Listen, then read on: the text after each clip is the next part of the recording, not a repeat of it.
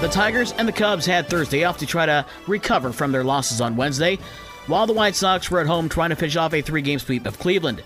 But like the Tigers and the Cubs, the Sox last game played was also a loss.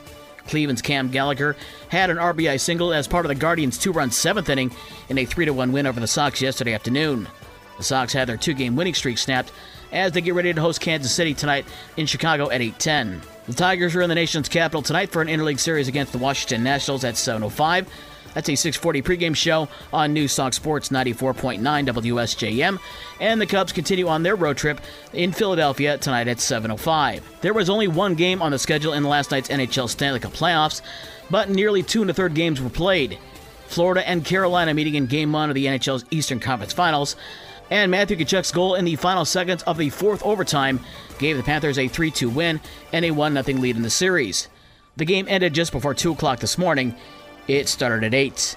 Game 1 of the Western Conference Finals is tonight with Dallas at Vegas at 8.30. The Denver Nuggets take a 2 0 lead in the NBA's Western Conference Finals after a 108 103 win over LeBron James and the LA Lakers.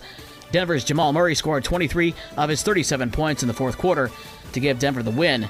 Nikola Jokic had another triple double for Denver with 23 points, 17 rebounds, and 12 assists. LeBron James and Austin Reaves had 22 points each to lead the Lakers. Tonight, Game 2 of the Eastern Conference Finals with Miami at Boston at 8.30. The Heat lead the series one game to none. The WNBA season tips off tonight. Connecticut is at Indiana at 7 o'clock. Chicago is in Minnesota at 8. But all eyes are on LA tonight as Phoenix is at the LA Sparks at 11 o'clock. It's the return of the Mercury's Brittney Griner. High school sports from Thursday in baseball. Lakeshore with a sweep of St. Joe 12 6 and 9 2. Niles and Berrien Springs split a doubleheader. Niles 11 5 and Berrien wins 4 2. Constantine and Buchanan also split, with Constantine winning 9 1 and then Buchanan 11 7. Dowagiac swept Coloma 3 1 and 12 6. Decatur swept Comstock 13 1 and 3 2. Hartford swept Bloomingdale 21 9 and 11 1. And Lawrence swept Bangor 15 0 and 16 1. To softball, where Lakeshore swept St. Joe 4 2 and 10 2. Niles swept Berrien Springs 13 3 and 12 2. Coloma swept Dowagiac 11 6 and 8 6. Hamilton beat South Haven 10 5. Kalamazoo Christian split with River Valley.